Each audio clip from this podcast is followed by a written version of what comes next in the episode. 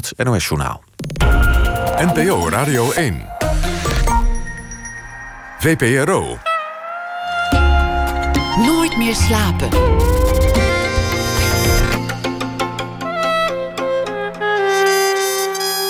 Met Pieter van der Wielen.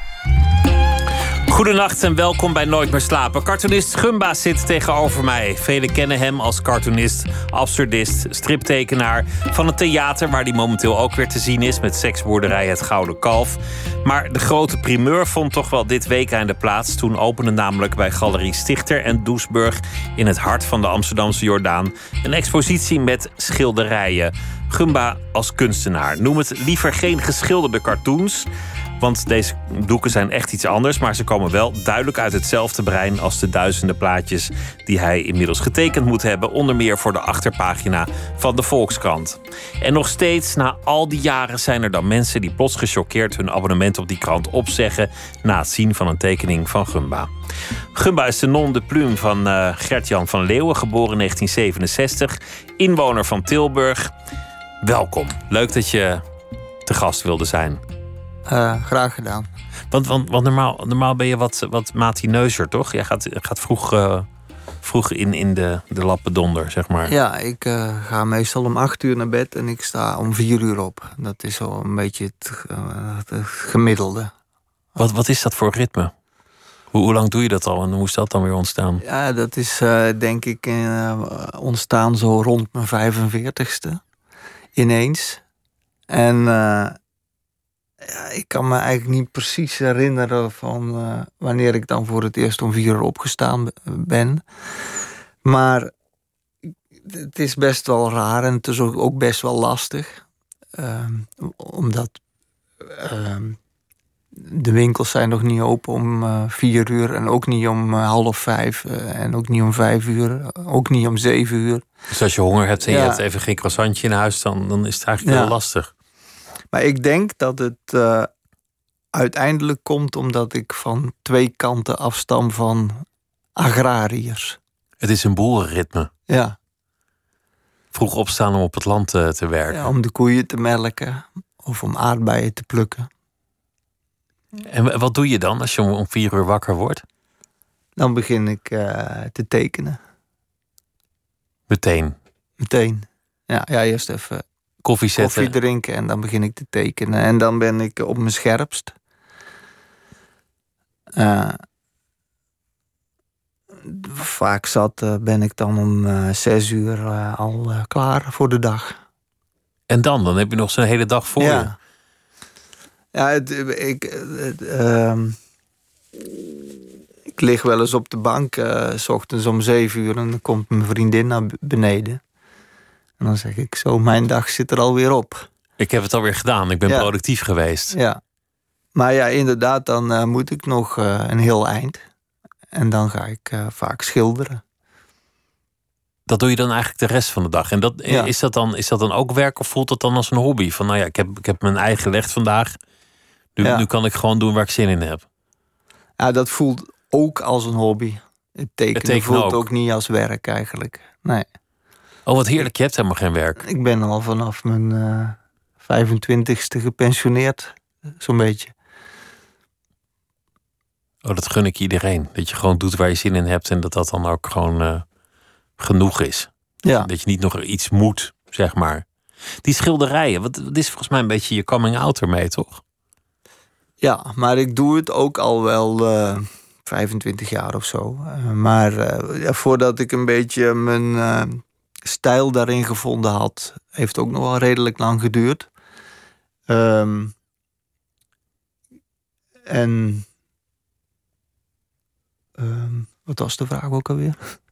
Nou, ik ben, ben benieuwd wat, wat het maakt dat het dan nu ineens wereldkundig is geworden. Dat je, dat je nu een expositie hebt. Nou ja, daar was ik toch wel een beetje op uit van om het uiteindelijk uh, wereldkundig te maken. En dat heb ik in eerste instantie gedaan door er een boek van te maken. Wat wel uh, enig uh, effect had. Maar ja, dan zijn er misschien in, ja, weet ik veel, honderd van verkocht of zo. En ik wilde ook wel eigenlijk graag uh, exposeren ermee. Maar ja, er kwam geen galerie naar me toe. Dat had je verwacht van, van op een gegeven moment belt er dan wel iemand. Ja, ik dacht dat het zo werkt. En ik heb ook schilderijen op Instagram uh, gram gezet. Maar uh, ja, ik hoorde niks. En uh, toen heb ik uiteindelijk Oscar van Gelderen maar gebeld. En Oud-uitgever is, en tegenwoordig artiestenmanager. Ja, die is nu mijn agent. En die heeft de expositie bij Stichter en Van Doesburg geregeld. En nu hang ik dan aan de muur. Ik ben zaterdag gaan kijken. Het, het, komt heel duidelijk uit hetzelfde brein als, als, als je cartoons. Maar het is wel wezenlijk iets anders. Het zijn echt schilderijen. Maar het, er, er zit wel een soort handeling in. Of een, of een absurd of grappig gegeven. Ja. In, in al die uh, dingen. Is, is het een heel ander proces voor jou om dit te maken? Uh, ja, toch wel, ja. Het, is, uh, het gaat veel trager. en ja, ik heb er denk ik in 25 jaar 100 gemaakt. En ik denk dat ik in die 25 jaar duizenden cartoons heb gemaakt. Dus het, uh, het proces is veel tijdrovender. Want je moet een doek spannen en je moet nee, dat doe ik verf... niet. Oh, dat doe je ik koop niet. die doek kant en klaar. Ja. Desalniettemin doe ik heel lang uh, erover voordat het uiteindelijk goed is. Dus heel veel doeken, er zitten denk ik ook wel gewoon 30 lagen of zo. En dan heb ik. Uh, um, ja, dat is, dan is het 30 keer mislukt geweest. En voordat ik echt denk van nu klopt alles, dat duurt, dat duurt verschrikkelijk lang. En daar heb ik allerlei methodes en. Um, ik noem het de modus operandi die ik daarvoor heb. Um, en ja, nou ja, dus het gaat allemaal veel langzamer. En uh, volgens mij. Want de cartoon, dat doe je gewoon heel snel zo. Idee en vlam. Die, die teken je, die, die is eruit. Ja. En dit, dit is een heel ander proces ook in jouw denken. En uh, dat, is eigenlijk meer dat er uh, um, twee dingen precies goed samen moeten komen. En dat is bij een cartoon niet. Dat is veel verhalender. En dan werk je ook naar een clue toe. Maar een schilderij moet iets statisch hebben. En de, de, de, de interactie tussen de taal en het beeld... want dat is bij mij altijd wel het geval. Het is altijd taal bij betrokken... Uh, die uh, gaat veel. Uh, die, die, die, die, die, dat moet blijven vonken. Ook als je er de dertigste keer naar kijkt. Zeg het maar. is niet even snel een grap maken, maar het, het, het, moet een andere gelaagdheid hebben. Ja. Het moet spannend blijven, ook na, na jaren dat, dat je er naar kijkt. Ja. Een, een, een wielrenner op een weg en op die weg staat dik. Ja. Alsof hij zijn eigen lul achterna fietst, als het ware. Ja. En hij is uitgeput. Maar het, dat, het is niet een hele scherpe grap die, die een acute lach ontlokt. Nee, ik zou hem als cartoon te mager vinden. Maar ik vind het wel uh, geestig dat, uh, ja, dat, dat die man daar voor altijd fietst. Een cartoon is, heeft toch iets vluchtigs, vind ik. En een uh, schilderij, ja, dat hangt daar. Dat is voor de eeuwigheid. Ja, dat is voor de eeuwigheid. Dat natuurlijk allemaal niet bestaat, maar uh, dat boeit even niet. Uh, dat is wel het streven. Als je schildert, ja, dan, dan probeer ik, je ik moet dat. er erg om lachen van als ik schilderijen, dat hang ik dan uiteindelijk, als ik denk dat het klaar is, ergens in huis op. En ik kom die kamer in en dat dan nog steeds hetzelfde is. Dat vind ik eigenlijk al uh, behoorlijk uh, geestig. Dat er nog geen millimeter opgeschoten is. Nog steeds muurvast in die situatie zit. Dat er iets verstild is in dat huis. Ja. En ik vind ook, want jij zegt hij fietst zijn eigen lul achterna. Maar uh, dat nou, vind ik prima als je dat denkt. ik moest er wel om lachen eigenlijk. maar in de wielerrij is het zo dat mensen die namen op het wegdek schilderen om iemand aan te moedigen. En in dit geval wordt iemand per ongeluk uitgescholden. Met de beste bedoelingen. Want de wielrenner kan ook Dick heten. Nou, hij kan ook Fred heten bijvoorbeeld. En dat, dat dik voor iemand twintig jaar eerder op het wegdek geschreven is, die Dick van Apeldoorn heette bijvoorbeeld. Of Dick uh, van, uh, van, van, van Dam, voor mijn part. Ja, dat maakt dus dat het in principe niet voor hem bedoeld uh, was. Dick Zoetemelk, het kan, ja. kan iedereen zijn. Ja. ja. ik zocht eigenlijk naar een Amerikaanse achternaam, omdat het... Dick Armstrong. Dick Armstrong, ja. En nou ja, dat zit erin. Dat gegeven. Wanneer ben je eigenlijk begonnen met tekenen? Is dat, dat bij jou altijd zo geweest dat je opstond en meteen ging tekenen? Nou, de tekenen zit er wel uh, echt uh, van uh, meet af aan in. ja. Het zit een beetje in de familie. Mijn vader kon goed tekenen. Ik heb een oudere broer die ook heel goed kon tekenen of kan tekenen. En nou ja, daar heb ik het van geërfd. Van, van mijn vader. Is het ook door hem aangereikt? Gaf hij op een dag pen en papier cadeau? Of zei hij van waarom probeer je het niet? Of ging dat nee, gewoon ik vond het meet, van meet af aan het uh, leukste wat er op de wereld uh, bestaat, tekenen. Nog steeds ook? Nog steeds, ja. Als, als je alleen maar zou tekenen, zou het eigenlijk al, al best een eind de goede richting in zijn. Ja. ja. Liever tekenen dan op vakantie bijvoorbeeld? Zeker, ja. Of, of naar de film of, uh, of weet ik veel.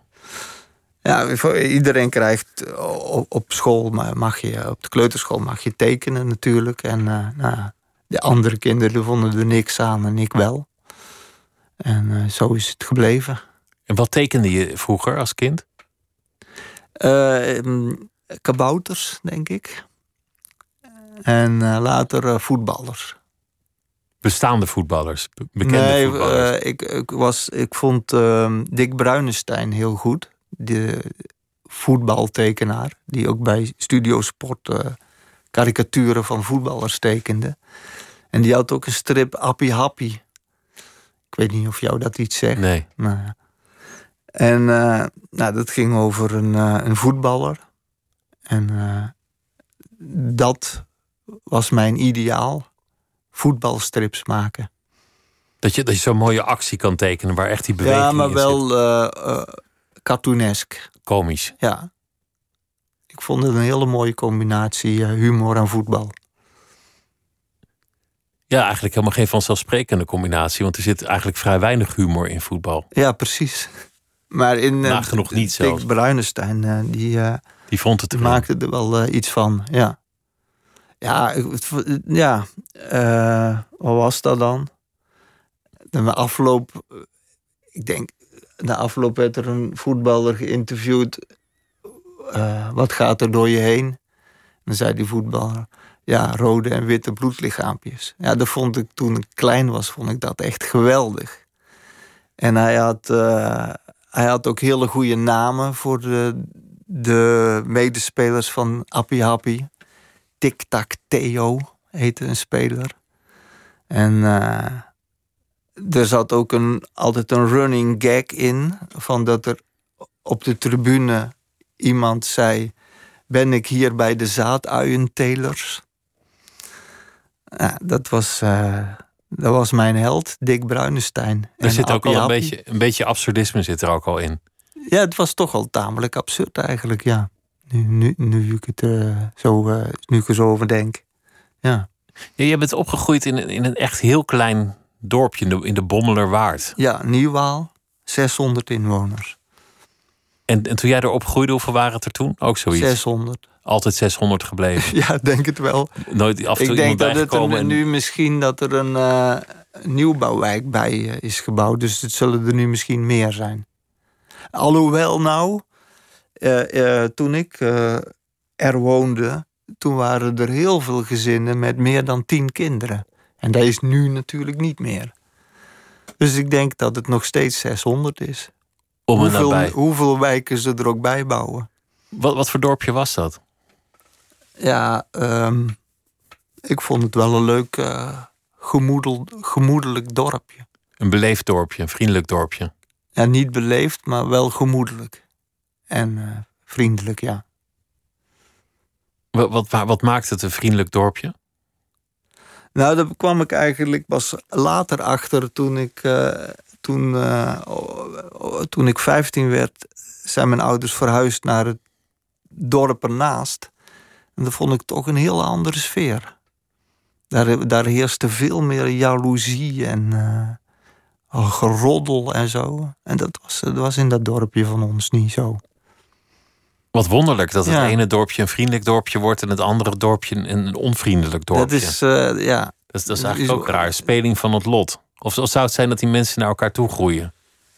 Ja, ik heb daar heel veel over nagedacht. En uh, ik, je kunt het vergelijken met uh, supermarkten. In, ik woon in Tilburg en ik weet, ik ben in alle supermarkten wel eens geweest. En er is, ik, ik ga geen namen noemen, ook niet geen plekken waar ze zijn, maar één supermarkt, daar is iedereen altijd bloed en bloedzagrijnig. En de, een andere supermarkt, daar, uh, daar uh, word je gek van de vriendelijkheid, bij wijze van spreken. Of, ja. En dat ligt er volgens mij aan dat er iemand. Je, je, er zijn allemaal in de sociologie zijn er allemaal woorden voor. Er is één iemand bepaalt de sfeer in een, in een, in een uh, supermarkt. Dus één iemand is dominant en als, als ja, dat een chagrijn is, wordt iedereen chagrijnig. Ja, en dat, uh, hoe, dat is volgens mij. Uh, nee, dat hoeft niet de baas te zijn. Dat kan net zo goed een, uh, een vakkenvuller, zijn. zijn. of wat dan ook. Maar dat is inderdaad de dominante factor. Als die uh, vriendelijk en vrolijk is, dan wordt iedereen dat. En als die zagrijnig is, dan wordt iedereen zagrijnig. En bij, de, bij die supermarkt waar iedereen zagrijnig is, denk ik dat ik weet wie daar de dominante factor is. Oh, zo, iedereen zagrijnig onderzoek ook al gegaan. Je, je, hebt, je hebt hem al gespot. Ja, er is een bepaalde cashier. Het inktpatroon. ik zie er zo nu voor me. Ja. Een en al haat tegen de mensheid is die vrouw. En ja, de, de, de die is zo uh, dominant dat de anderen hebben daar overgenomen. Ik denk ook dat zij het niet zou pikken als er iemand ineens uh, vrolijk, vrolijk zou gaan lopen doen. Nee. Ik denk dat, dat, dat, dat uh, die het. Uh, die zou het onderspit delven. Tijdens de koffiepauze wel even zal, zal bezuren, denk ik. Dus, dus jij verhuisde van een vrolijk dorp naar een, naar een niet vrolijk dorp, naar een chagrijnig dorp. Had een beetje heimwee naar het vrolijke dorp. Ja. Het gemoedelijke dorp. Nou, heimwee, ja. Dat is te groot, maar, maar goed. Ja. Het, was, het was daar leuker in ieder geval. Ja, ja vond ik wel. Ja. Was het verder een, een, een religieuze omgeving? Of ja, absoluut. uh, er waren 600 inwoners en twee kerken. En uh, iedereen ging naar de kerk. Dus. Dus jullie ook? Wij ook, ja. Want anders, anders lig je eruit in het anders dorp. lig je eruit, anders ja. krijg je ge, gekletst natuurlijk. Ja. Maar mijn, uh, ja, mijn moeder die was dan wel heel uh, religieus. Of uh, nou ja, die stond er echt achter. Maar mijn vader stond er helemaal niet achter. Maar die deed dat meer om er, omdat we er anders uit lagen. Om er vanaf te zijn, ja. deed hij het. Ja. Hoe, hoe, vond je moeder dat? Wist zij dat? Dat hij er eigenlijk niet in geloofde? Ja, dat denk ik wel, ja. ja. Maar het was niet, niet een, een discussiepunt? Nee, nee. Maar tegen mij maakte hij er nooit een geheim van, uh, van uh, dat hij het allemaal onzin vond. En ik, de, de, ik, ik, zat dan naast hem in de kerk en dan zat hij altijd uh, keihard mee te zingen. Dat vond hij leuk. maar bidden, en dan keek ik wel eens en dan zat hij gewoon als enige in de hele kerk met zijn ogen wagenwijd open. Gewoon een beetje om zich heen te kijken. Ja, ja. En geloofde jij als kind? Ja, ik wel. Ik durfde dan niet mijn ogen open te houden tijdens het bidden. Alleen dan heel stiekem. Ja, ik, ik was... jij, jij dacht dat, dat God keek of, of wie dan ook? Ja. Ik was wel, wel, wel bijna een soort godsdienstwaanzinnig. Ben ik een tijdje geweest. Ik nam het allemaal uh, bloedserieus. Uh, de hel en uh, dat soort dingen. Hoe, hoe ver ging dat, dat, dat, je, dat je het waanzin noemt? Wat deed nou, je dan? ik... Um, wij, eh, er, er werd sowieso vaak collectief gebeden voor het eten in de kerk en op school en eh, weet ik veel. Maar ik, had, ik bad in mijn vrije tijd ook heel vaak. Ik kan me nog herinneren van, eh, schiet me nou ineens te binnen, ik was alleen thuis. En ineens hoorde ik stemmen in huis. En ik, was, ik werd doodsbang. Ik dacht, oh god, er zijn, bro- er zijn inbrekers boven. En ik wist niet wat ik moest doen. En toen besloot ik, weet je wat? Ik ga op mijn knieën. Want dat deden wij niet. Wij gingen nooit op onze knieën om te bidden. Nee, we mochten wel gewoon in bed bidden en op een stoel zitten en zo. Dat is meer katholiek, hè, knielen. Maar ik dacht, ja, om het nou echt serieus aan te pakken, ga ik echt serieus ook knielen. Dit is zo dringend. Dit, dit moet Ja, echt gehoord ja. worden dan maar op de knieën. En toen eh eh, bad ik tot God eh, van dat ik dit mocht overleven of zoiets. En dat was mijn plan om zo'n soort. Ik wist eigenlijk nog niet eens wat ik precies wat ik wilde vragen. En ik, ik zonk op mijn knieën. En toen kwam ik met mijn hoofd vlak bij de radio. Die stond op de grond. En die stond heel zachtjes aan. Dus die stemmen kwamen uit de radio. En ik weet nog dat ik toen dacht: Jezus, dat is een, in- een slimme oplossing van God geweest. Om die inbrekers er niet geweest te laten zijn. Dus dat was, dat was dat alsnog een handeling van? God. Het was niet een misverstand. Van nee, de radio nee, nee. aan. Dat, mijn mijn eh, geloof. eh, De, de, de hield grootheid van. God werd, werd juist bewezen door dat misverstand. Ja, die werd er alleen maar groter. Hoe, hoe, is dat, hoe is dat de, ooit genezen, die godsdienstwaanzin? Eh, Wanneer hield dat op? Ja, daar is misschien ook wel een punt voor aan te wijzen van... Wij zaten in de schoolbus naar het zwemmen. Want er was natuurlijk geen zwembad in Nieuwhaal. Dus moesten we in Zaltbommel kregen we zwemles. En toen was er één jongen eh, uit mijn klas. En die werd ineens een soort van gek. En die ging eh, in de bus, in het gangpad... eh, eh tekeer tegen God en Jezus. Dat was gewoon niet normaal. Waar dat vandaan kwam, weet ik nog steeds niet. Echt blasfemie. Ja, het is echt. eh, en ik moest daar zo verschrikkelijk om lachen. Maar tegelijkertijd dacht ik ook: oh jongen, jongen, houd toch je mond, je gaat naar de hel. Maar tegelijkertijd vond ik het heel erg grappig. Dus ik zat te huilen van het lachen. En de hele tijd dacht ik: oh, hij gaat naar de hel. Het is grappig, maar hij gaat er wel voor boeten. Maar juist dat verbodene maakt het misschien ook zo grappig. En eh, ja, ja, er gebeurde niks. En ik, nou ja, dat, eh, dan eh, denk je wel.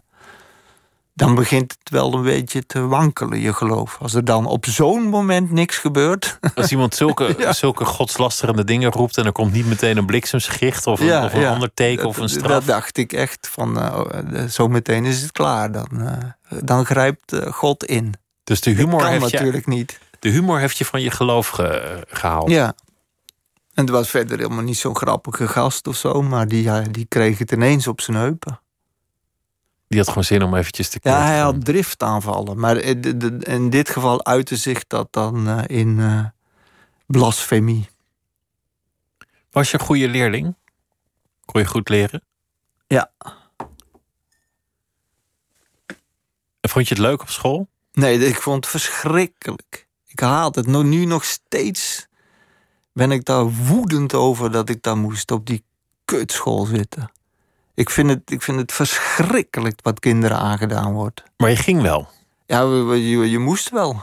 Je kon geen kant op. Maar Oh, wat had ik moeten doen dan? Spijbelen. Op mijn zesde? Oh, op je zesde. Ja, nee, dat is toch niet echt Of spijbel. mijn zevende of achtste? Nee, dat komt later, dat spijbelen.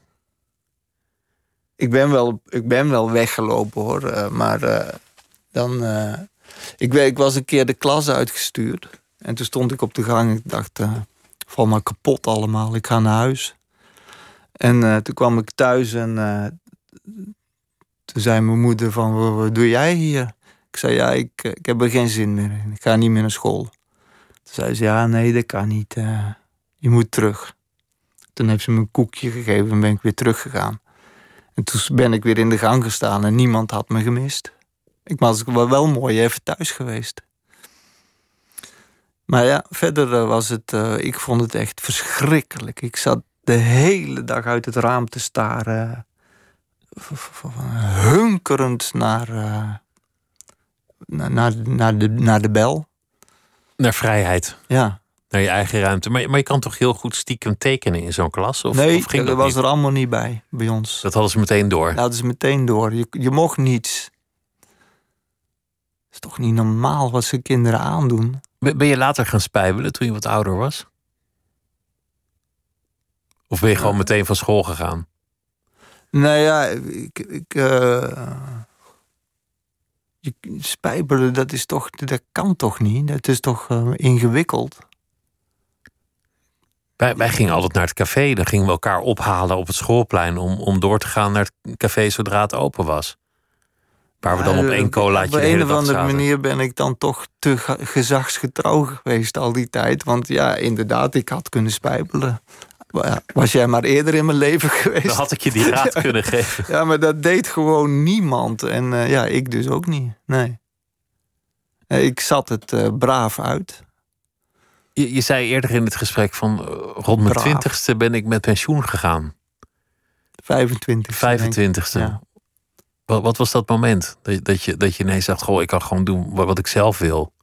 Ik hoef niet, niet Nou, te ik- gehoorzamen ik- aan iets. Ik heb de Academie Journalistiek afgemaakt. En dat- dat was ik 27. En eh, toen ben ik, toen toen ben ik eh, eigenlijk met pensioen gegaan. Want want het eerste heel- plan was dat je journalist zou worden. Ja, en dan dat nog was ook voor een niet mijn eigen idee hoor. Maar eh, Dat iemand je op de mouw gespeeld. ja, ja. En eh, ja, dat viel eh, vies tegen, vond ik. Ik heb dan stage gelopen bij het Algemeen Dagblad en het Brabants Dagblad. En eh, nou, dat was niet mijn ding. En ik wist, ik wist bij God niet wat ik moest gaan doen. Maar ehm, ik wilde wel heel graag striptekenaar worden. Heel mijn leven al. Maar op, ik dacht dat dat onmogelijk was.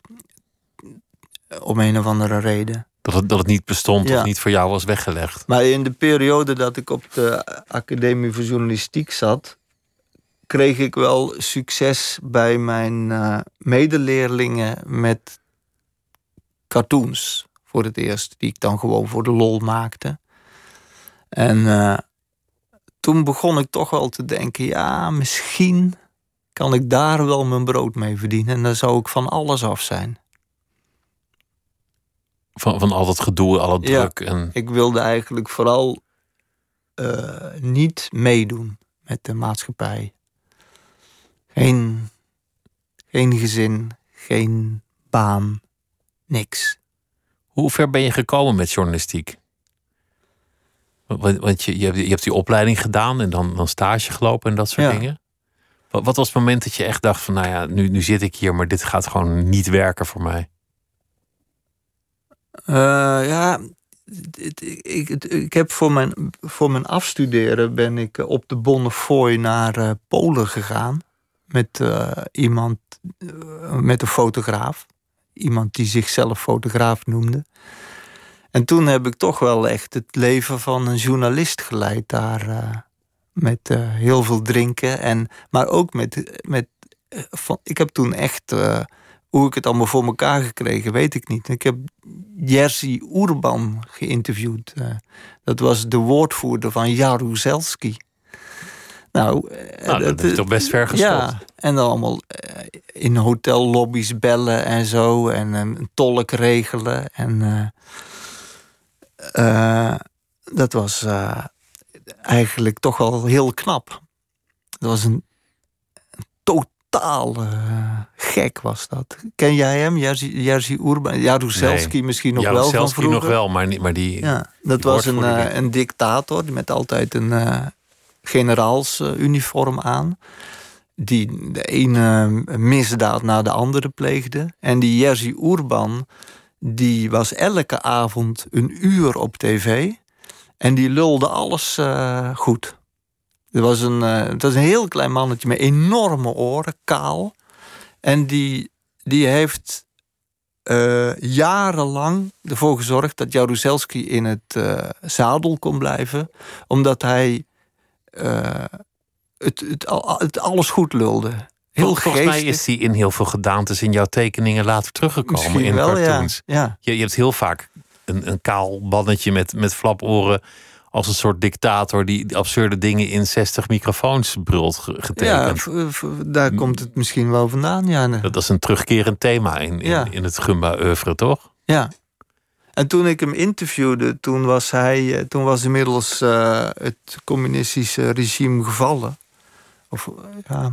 En uh, toen, was, toen was hij gewoon weer bij de andere kant. Was hij weer, weer schatrijk was hij al heel snel geworden in het nieuwe kapitalisme. Hij paste zich gewoon aan aan het nieuwe systeem. Hij, uh, hij vond het ook heel leuk om geïnterviewd te worden, want ze was verschrikkelijk ijdel. Hij was uh, die week met een 16-jarig meisje getrouwd, terwijl hij zelf geloof toen al 70 was. Zulke oren. Uh, en nou ja, die heb ik geïnterviewd. We zijn toen ook nog naar de Poolse variant van Spitting Image geweest. Zijn we op die studio's geweest. Polski Zoo heette dat programma. En toen had ik toch wel een beetje de smaak te pakken van... Dat vond ik wel leuk hoor, in een gek land zijn... en daar een beetje de verhalen zoeken. En dat ging me eigenlijk ook nog wel redelijk goed af. Maar toch was dat maar niet je toen had ik eigenlijk al besloten van... dat ik toch cartoonist wilde worden ook, ja. terwijl je dit vertelt over zo'n dictator die, die alles recht praat en, en alle redeneringen naar zich toe weet, weet te draaien. Dat, dat absurdisme zit daar al een beetje in. En dat komt volgens mij juist door de plechtigheid. Van dat iemand de absolute macht heeft en dan veel vertonen. Een, een glimmend uniform met, met gepoetste knopen en dan heel veel microfoons en een spreekgestoelte. En wat je dan ook zegt, dat, dat heeft al bijna dat absurdisme in zich. Als iemand in die setting gewoon een willekeurig woord zou zeggen, dan is het al bijna kolderiek en humoristisch. Door die context. Ja, er zit wel. Uh, dat, het feit dat uh, die. Want die Jaruzelski, dat was gewoon echt ook een, uh, echt een klootzak. Een slecht mens. En die ook zijn eigen PR niet goed deed. Die, die Jerzy Oerban, die moest alles rechtbreien. En dat, dat deed wat, hij, wat er ook gebeurde, hij ja, breidde het wel weer recht. Dat deed hij met eh, humor. En uh, er was elke avond gaf hij een persconferentie. En uh, de Polen die dachten allemaal, ja, zo erg is het dan dus niet. Dat, zo, dat humor kan ook echt misbruikt worden. Dat is, humor is in Polen in die tijd werd dat was door hem echt misbruikt. Ja. Want als mensen dan moeten lachen, dan zijn ze al uh, natuurlijk niet meer zo uh, kwaad op het uh, regime. Dan is de relativering al toegetreden, de angel is eruit. Ja. En ik had dat, dat interview, dat had ik uitgewerkt. En toen kwam ik in Nederland, wilde ik het verkopen. En toen, ik had het volgens mij naar de Volkskrant gestuurd. En toen belde iemand en die zei van... Uh, Jerzy Oerman is twee maanden geleden in Nederland geweest. Die is door alle kranten hier geïnterviewd. Dat wist ik helemaal niet. Helemaal voor niks naar Polen ja, ja, ja. Soms, soms is de werkelijkheid trouwens ook gewoon absurd. Zeker. Je hoeft geen absurdist te zijn om iets absurds te maken, want de wereld is gewoon absurd. Ja. Absurder dan je ooit zou kunnen bedenken. In essentie. In wezen kun je er niet tegenop natuurlijk, tegen de werkelijkheid hoe, hoe gek jij je tekeningen ook maakt, de werkelijkheid, wat er in de krant staat, zal altijd gekker zijn. Um, even kijken, wat, wat had ik nou ook alweer? Al is de werkelijkheid nog zo snel, de absurdist achterhaalt hem wel. Zoiets. Daar zit wel wat in, ja. ja. Je, je, je zei van een, het leven van een journalist veel drinken, veel mensen spreken, veel erop uitgaan.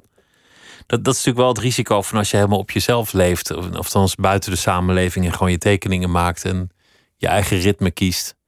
Dat er ook onmatigheid in kan, uh, kan sluipen. Mhm. is, is dat voor jou een probleem geweest, drinken? Uh, ja. Nou ja, probleem. Uh, ik heb er ook wel heel veel aan gehad. Dat is ook goed voor je. Ja. Zeker. Hoe ging dat dan? Nou, ik ben nogal uh, verlegen van aard. Dus uh, het was sowieso wel uh, fijn om onder de mensen te komen... dat er ook zoiets als alcohol bleek te bestaan. Dat dus haalde wat remming weg. Ja, dat was wel echt toen ik, dat, toen ik voor het eerst een beetje dronken werd... op mijn zestiende of zo, toen dacht ik... yes, nou heb ik het. En dat is wel altijd zo gebleven. en later eh, ben ik, vond ik het caféleven het mooiste wat er was. Om veel in cafés te zijn en, en, en, dat sociale leven daar te zien ja. en mee te maken. Ik, ik kom er nou al jaren nooit meer, maar ik heb duizenden euro, uren in cafés gezeten. Over de hele wereld zou ik bijna zeggen, maar vooral in Tilburg. Hoeveel, hoeveel dronk je? Op, op het, op het uh, ergste punt, zeg maar? Op het ergste punt uh, de, donk, dronk ik zes flessen witte wijn per dag. Zes flessen? Ja. In je eentje? In mijn eentje. En, en nog wel goede witte wijn of maakte dat nee, ook Nee, dat maakt ook niks uit. Nee. Gewoon, gewoon witte, ja. witte bochtwijn, zeg maar. Ja, ja. Oh, dat, dat is wel een beetje fors. Kreeg ja. je problemen daardoor? Kreeg je last? Ja, toen, toen uh, ben ik er wel mee gestopt. Ja. Ik heb eigenlijk altijd periodes uh, gehad van onthouding. Die uiteenliepen van vijf jaar tot een paar maanden of een jaar. Uh, als het te gek werd, dan stopte ik ermee. En dat lukte ook in één keer dan? Ja, ook weer niet altijd. ik heb ook uh, um, twee keer um, hulp gehad. Een coach of een kliniek? Nou, een keer in een uh, soort setting in Utrecht met andere mensen. Dat je in een paar dagen geleerd werd om niet te drinken. En een keer in een soort iets meer een kliniekachtige situatie, ja. ja. Hoe leren ze je om niet te drinken? Wat, wat, leer je dan? Hoe leer je om iets niet te doen? Ja, uh, de, de, de, die, dat in Utrecht toen, dat heeft heel erg geholpen bij mij. Toen, toen uh, ben ik vijf jaar gestopt geweest. De andere heeft helemaal niet geholpen. Maar wat ze nou, wat nou precies geleerd hebben, dat weet ik niet. Wat moest je dan doen als de aandrang daar kwam of de verleiding? Ja, later heb ik geleerd dat je dan uh, de zucht uit moet gaan zitten. Dus dan moet je op een stoel uh, voor je uit gaan zitten staren tot de zucht weg is. Tot je er geen zin meer in hebt? Ja. En dat werkt? Ja, dat werkt soms, ja. ja. Bijna, bijna een soort meditatie is dat? Ja, ja. Dat je het in jezelf zoekt? Ja, je, je laat dat gevoel gewoon toe. En je doet er niks mee. En dan zit je op een stoel en denk je: verrek, ik zou wel een biertje lusten of, ja. of een witte wijn. Net Ja. zolang tot, je, tot dat gevoel weg is. Ja, ja. Hoe is het nu eigenlijk? Ja, moment, nu gaat het al een tijdje aardig goed. Ja. Ik eh, ben niet helemaal uh, geheel onthouder. Maar uh, het uh, excessieve is er wel uh, behoorlijk vanaf. Het lukt nu om maat te houden. Ja, en ook niet elke dag meer. Dus het gaat de goede kant op. Misschien ook omdat je ouder wordt en rustiger. Dat zou ook kunnen, toch? Ja, ik denk dat, dat de wilde, wilde kant er vanaf gaat. Ja. En ook het, het omdat ik me niet meer in het caféleven stort, heeft het een andere functie gekregen bij mij.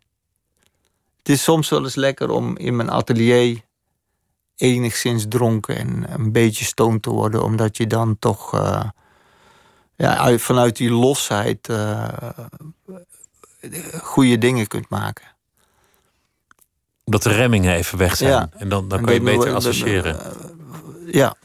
Heb, je ook wel eens iets heel slechts gemaakt door drank juist? Want dat kan natuurlijk ook dat het heel slap wordt. Verschrikkelijk veel slechte dingen heb ik gemaakt door de drank. Ja. En die zijn, ook, die zijn ook gepubliceerd? Nee. nee. de, de, de- het eh, gaat uiteindelijk altijd wel. eh, ik ben altijd wel de nuchtere eindredacteur van mijn eigen werk. Dat, dat je met een kater denkt: nee, dit, dit ga ik echt niet opsturen. vandaag. Nee, nou wel heel vaak dat ik dan denk, als ik er nuchter naar kijk, ja, het is heel slecht. Maar er zit wel iets in. Dus als ik het nu zo en zo doe, dan is het wel goed. Dus het zijn, het zijn vaak wel goede voorzetjes. Dus het heeft je eigenlijk ook in die zin geholpen in je creativiteit. Zeker, ja. Het, het absurde denken werd, werd ook gestimuleerd door de roes. Ja, en eh, eh, ik eh, vond het ook, ik vond katers ook heel fijn. Om te werken. Ja. Want katers zijn op zich verschrikkelijk natuurlijk. Ja, ik- de- de- ik heb eigenlijk nooit katers. Eén op de vijf mensen hebben geen katers, heb ik wel eens ergens gelezen. En daar behoor ik ook toe.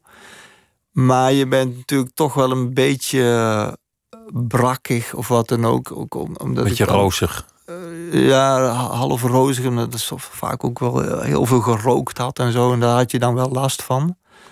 En dan, eh, ja, was je zo nog een heel klein beetje dronken van de vorige dag. En dan koffie. En dan, eh, dan had ik een lucide kater. En dan, dan ging het als een trein. Misschien dat dat vroege opstaan hetzelfde effect heeft. Dat je dan Ja, zou best slaapdronken bent, omdat het gewoon veel te vroeg is. Oh ja, ja. Dat je daardoor in die staat komt. Ja, Ja. Zou, zou zomaar kunnen.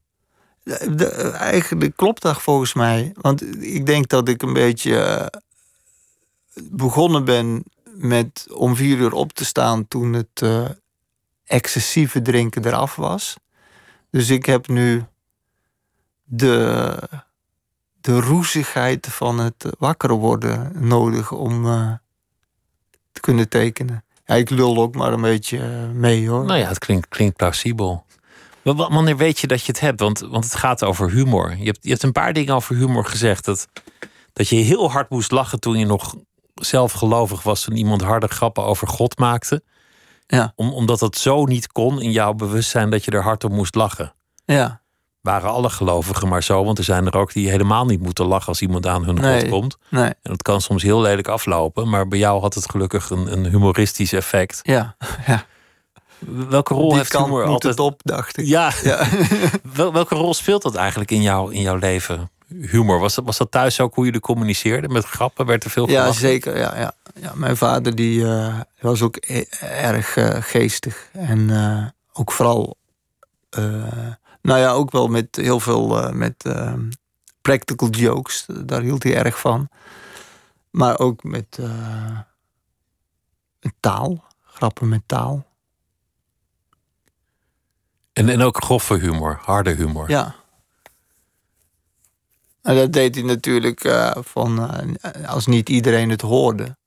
Maar aan mij had hij natuurlijk een goeie. En Een beetje verboden humor. In, in zo'n dorp waar, waar iedereen heel gelovig is. ja, En hij officieel ook. Als dan, als dan de rest even niet luisterde, kwam er een, ja, een grap die eigenlijk niet kon. ja.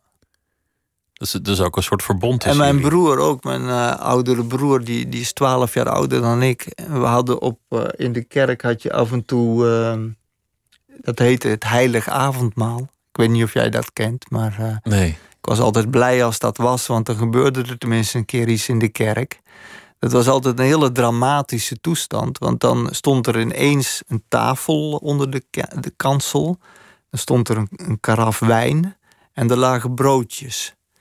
En dan eh, kwam de dominee naar beneden en eh, dan eh, riep hij op degene die zuiver was, die in de kerk zat, die mocht naar voren komen en die kreeg dan een stukje brood en een slokje wijn.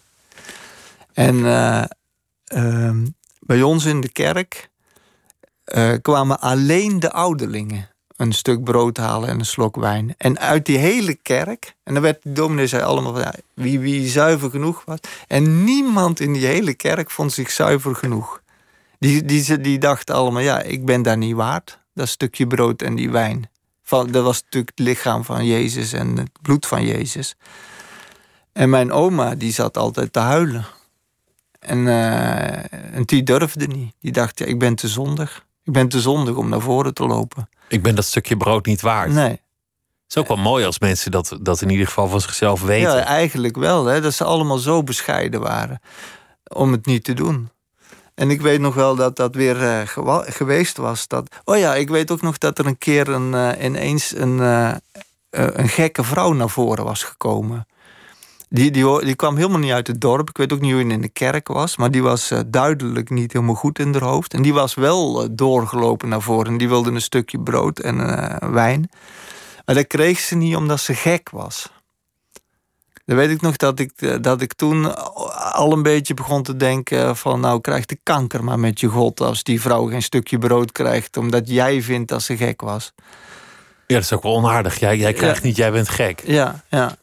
Ja, dat is eh, van, eh, ze, ze, wisten het wel goed voor zichzelf te verpesten hoor, die dominees. Jongen, wat een flapdrollen waren dat toch.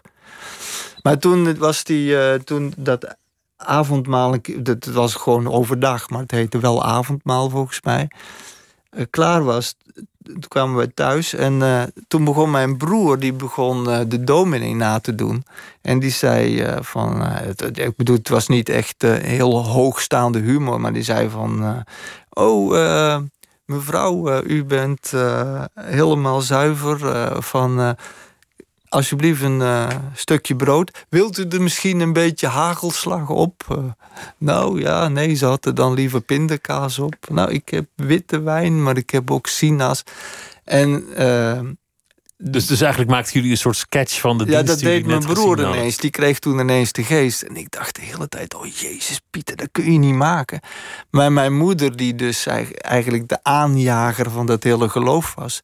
Die stond te huilen van het lachen bij het aanrechten, weet ik nog. Die vond, het echt, die, vond die vond het echt zo geestig dat ze niet kon zeggen: dat mag je niet zeggen. Misschien dat jullie het wel overleefden. Intussen zei je ook: krijg, krijg de kanker, maar met, met je geloof. Toen dacht ik: oeh, dat kan je niet zeggen.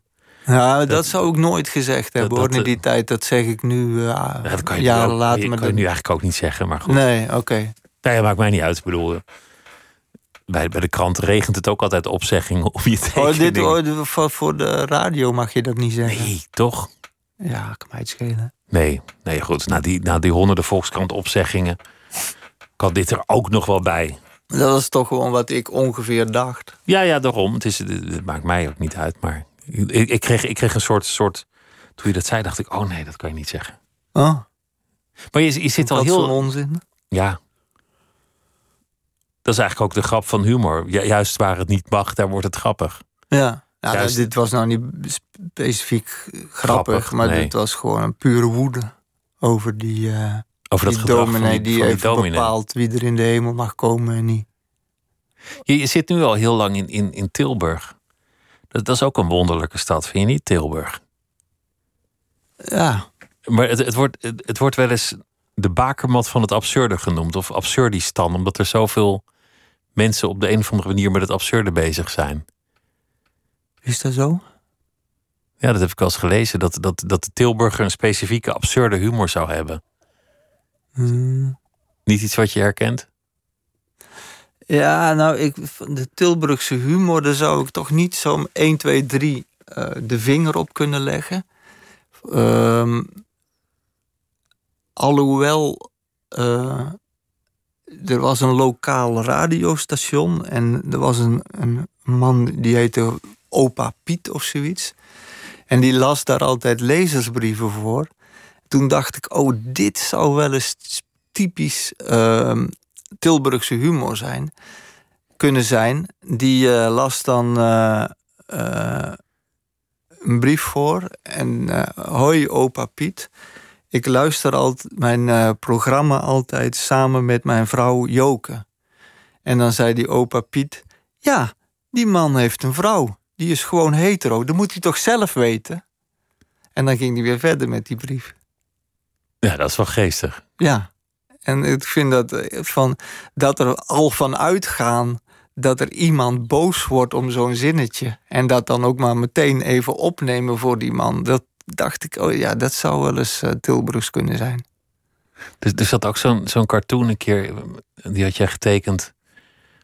papa, ik ben homoseksueel. En dat dan die vader zegt, vandaag even niet. Nee, dan zegt die vader, nou laat maar eens wat zien dan, jongen. Oh, laat maar eens wat zien dan, Ja. jongen. dat is heel grappig. Ja, Zo- Zo'n omdraaiing. ja. Is, is dat eigenlijk iets dat jou, jou interesseert als, als mensen soms gechoqueerd zijn of niet? Ik, ik had gelezen dat de oud-hoofdredacteur van de Volkskrant je wel eens heeft gebeld van kan het niet allemaal wat minder of kan je niet wat meer binnen de lijntjes kleuren? Gemaild had hij, ja. ja. Zijn dat dingen waar je dan mee zit of, of maakt het Nee, je nee, helemaal nee. niet uit? Het maakt mij echt niks uit. Totaal niet. Nee. Dat is wel mooi als je, als je ook een beetje vrij leeft van het oordeel van anderen. Ja, Want dat heb ik ook echt van mijn vader eh, geleerd. die, die was heel autonoom. Ja, ja. In, in welke zin was hij dat? Ja, eh, wij, wij woonden eigenlijk midden in het dorp. En ik weet nog toen hij... eh, hij is op zijn ehm, zestigste arbeidsongeschikt eh, verklaard. En toen was hij dus eh, thuis de hele dag. En toen kwam ik een keer uit school, had het gesneeuwd. En toen stond de hele tuin stond helemaal vol met sneeuwbeelden. Dus was hij op zijn zestigste de hele dag. Had hij een olifant gemaakt en eh, eh, een, een tijger. En ja, het, gewoon allerlei dieren stonden er. eh, Dus en waarschijnlijk ook nog in zijn blote bast. En dat was toch wel, dat is toch eigenlijk iets waar, wat je niet zo makkelijk doet, denk ik, als 60-jarige. eh, eh, En dat kon hem dan ook niet schelen wat de rest daarvan nee, zou vinden. Nee. Dat, is, dat is eigenlijk wel een goede gewoonte om een beetje autonoom te zijn. Ja, ja, maar dat moet je maar net in je hebben. Ja, tegenwoordig zijn mensen zo bezig met het oordeel van anderen. En, en Ja. wat, wat, vindt, wat vindt de menigte? En wat wordt er gezegd op Twitter? En wat, eh, wat vindt onze, onze poll? En eh, wat, zijn, wat zijn de ratings? Ja. Ieder- iedereen is doodnerveus voor, voor de mening van de ander. ja, dat had hij helemaal niet. En jij ook niet. Nee, ik heb het ook niet, nee. Want je, je hebt de tijd zelfs de, de, de boze brieven van anderen op je eigen, op je eigen site gezet. Ja, ja. Als, een soort, als een soort pluimen bijna. De, de, de boze brieven die naar de krant gestuurd werden, die eh, stuurden ze vroeger naar mij door. En eh, eh, toen had ik de rubriek op mijn site Volkskrantlezers schrijven. En daar stonden die brieven gewoon precies zoals ze naar de krant gestuurd waren. En dat was altijd zo van: gooi die minkukkel eruit. Eh, alvast bedankt. Hartelijke groet, professor J.A. de Zwaan uit Eindhoven. Ik zeg maar iets. Om zichzelf alvast een beetje dat, dat Jaruzelski-achtige gewicht te Ja, geven. ja, die Want elkaar. ik ben wel professor. Ja, weet wel ja. wie je tegenover je hebt. En echt ook zo van op een toon. Zo, dat is ook weer geregeld. Die is er dan morgen uit. En ik vond het eigenlijk best wel eh, geestig. Maar daar werden die lui dan ook weer boos. Ja, ik heb die brief eh, naar de krant gestuurd. En, dat, eh, en die mag niet op zijn site eh, komen te staan. Dus ik moest ze eraf halen. Jammer Dat, zijn gewoon mensen die zijn gewoon boos. Dan worden ze Die zijn gewoon om alles boos. Is, is het extra aanmoediging ook als, als mensen soms geprobeerd of, of dat ook niet? Nee, ook niet. Nee, is ik gewoon doe echt het er niet om. Nee, nee. Ik, ja, het, het is wel echt een geweldig voordeel, voordeel van als ik een, eh, een grove grap heb bedacht, dat ik, eh, ehm, ja, die gooi ik niet weg, bij wijze van spreken. Als de grap leuk is, Ja. dan, dan moet die ook gemaakt ja, worden. Ja. En eh, ik verbaas me altijd erover dat mensen er zo boos over worden. Ik, Over humor. ik- ja, ik snap, er, ik snap er eigenlijk snap ik er niks van dat mensen daar zo boos over worden. Niet iedereen heeft humor. Dat is misschien al een deel van het mysterie. Sommige mensen die, die hebben dat gewoon, die functie zit er gewoon niet op. Nee, maar het gaat er nog niet eens zozeer over dat ze de grap niet begrijpen. Het, vinden het. eh, het gaat dan over seks of over. eh, nou, meestal over seks. Dat vinden ze nog het allerergste. En eh, ja, dan, ze, ze willen niet dat dat eh, belachelijk gemaakt wordt of zo. Dat daar de spot mee ik- wordt gedreven. Ja, het is lastig. Van, je moet, je moet die mensen maar eens een keer hier uitnodigen. Van, ik ben ook wel benieuwd waarom ze dan zo boos zijn. Ik kan niet invoelen, hun boosheid kan ik niet invoelen. Dus eh, Ik denk dat dat het soort mensen zijn die in die ene niet, niet zo leuke supermarkt bij jou om de hoek werken.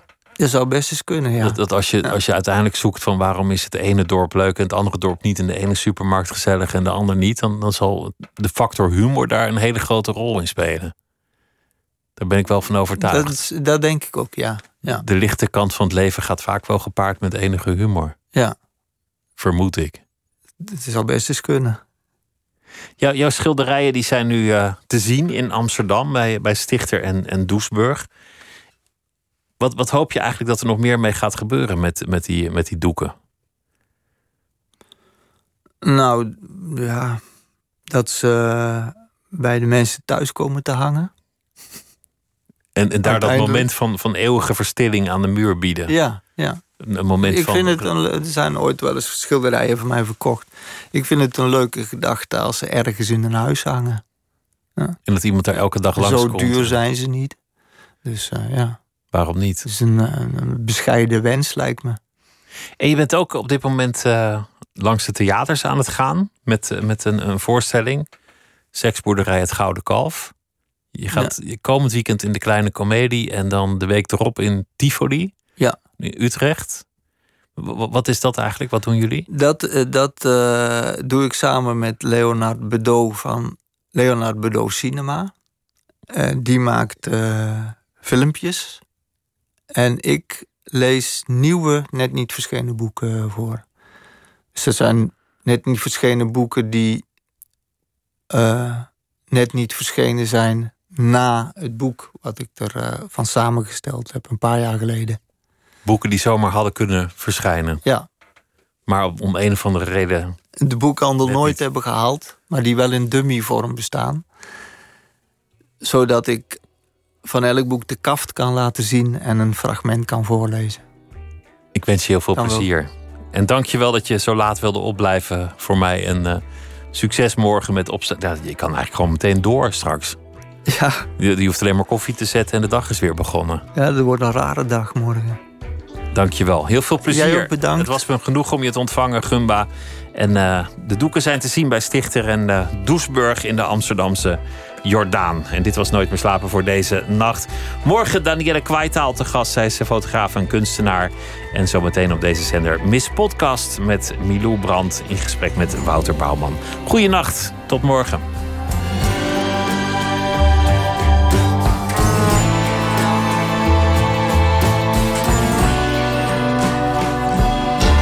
Op Radio 1.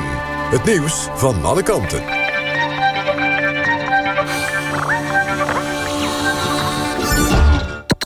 NPO Radio 1.